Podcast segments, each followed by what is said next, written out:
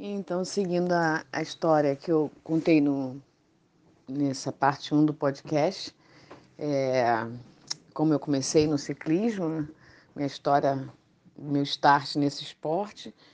Então, na sequência, assim, eu é, fiquei, comecei a pedalar, meu intuito de quando eu quis começar a pedalar, praticar o ciclismo, foi para viajar de bicicleta. Eu achei que seria, assim, fascinante poder pegar a bicicleta e sair Brasil afora, né? Curtindo a bicicleta. Mas acabou que isso não aconteceu. Eu nunca fiz isso, no máximo fiz treinos longos. Já cheguei a fazer treino de 160, 170 quilômetros. É, mas eram treinos, não eram é, para viajar, relaxar, curtir. Eu nunca fiz isso. E aí eu comecei é, completamente perdido, não sabia nem como treinava direito. Aí esse amigo, que foi o Zé do Pedal, ele treinava umas pessoas e começou a me orientar. É, mas pouco tempo depois eu conheci o Edson, que acabou, acabou, acabei casando com ele, ele pai dos meus filhos, um super treinador.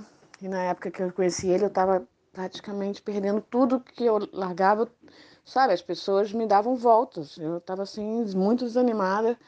Eu estava treinando muito, com a ignorância que eu tinha lá na época de não saber qual treinamento certo. Eu fazia às vezes treino de 120, 130 para correr provas de é, 20 quilômetros. Então eu tomava na cabeça mesmo, né? Cláudio Torinha nessa época era grande heroína, ganhava quase tudo, né? A gente tinha na época a Dawn Webb também, que era maratonista, triatleta, que fortíssima. Mônica Lucena, foram as primeiras adversárias que eu tive no Rio de Janeiro. E aí a Cláudia me dava, eu estava já ficando assim, triste, tanto que a Cláudia me dava na cabeça. Aí quando eu conheci o Edson, ele falou: Olha, você está muito, muito preparada para ganhar. Só que você precisa afinar os seus treinos em provas curtas. Quando você começar a fazer um trabalho intervalado corretamente com essa base que você está, você vai explodir e vai ganhar na primeira prova. Eu falei, pô, impossível, eu tô tomando voltas. As pessoas tinha circuito que eu tomava duas, três voltas a Cláudia. Era uma coisa assim eu falei, cara, não vou largar mais, assim. Eu sempre fui muito competitiva. E aí ele falou, eu te dou 15 dias para você ganhar. Eu nunca vou esquecer. É, 15 dias depois é, tinha uma Copa Itaú e eu ganhei. Eu fiquei assim, muito, muito entusiasmada. Daí para mim começou minha carreira com muita gana de continuar vencendo.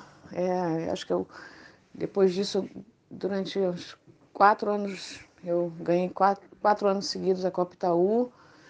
Eu confesso que eu não passei, não confesso para vocês que eu não, eu não participei muito de brasileiros porque eu estava muito focada no alto rendimento, querer participar de provas internacionais e eu treinava muito com homens, largava competição com homens, querendo fazer uma certa analogia ao nível internacional das mulheres, né? É, e mas ganhei brasileiro de estrada, de pista, é, de ter até de mountain bike, eu também já fui campeã brasileira. E depois disso também tive título sul-americano, medalha em pan-americano duas vezes.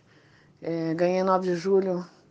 Na verdade, cruzei a 9 de julho três vezes em primeira, mas é, me deram dois títulos, foi uma polêmica danada, não sei quem pode lembrar desse, dessa desse dia. Deu uma confusão na largada, na chegada, porque os rapazes da elite invadiram a pista antes das mulheres cruzarem a chegada. Então fiquei muito chateada com isso. Foi um título que eu perdi, assim, justamente me deram até a, premiação, dinheiro e tudo, mas eu queria o título. E isso foi, acho que, se não me engano, 96.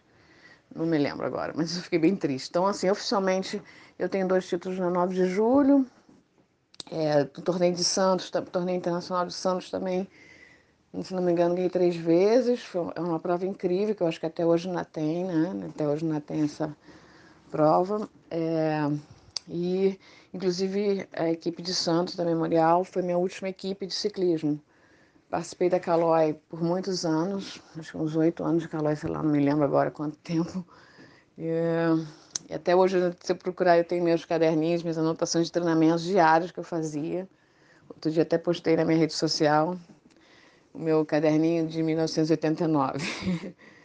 E passei duas temporadas competindo nos Estados Unidos, também já competi na Europa, pra, em algumas, alguns eventos.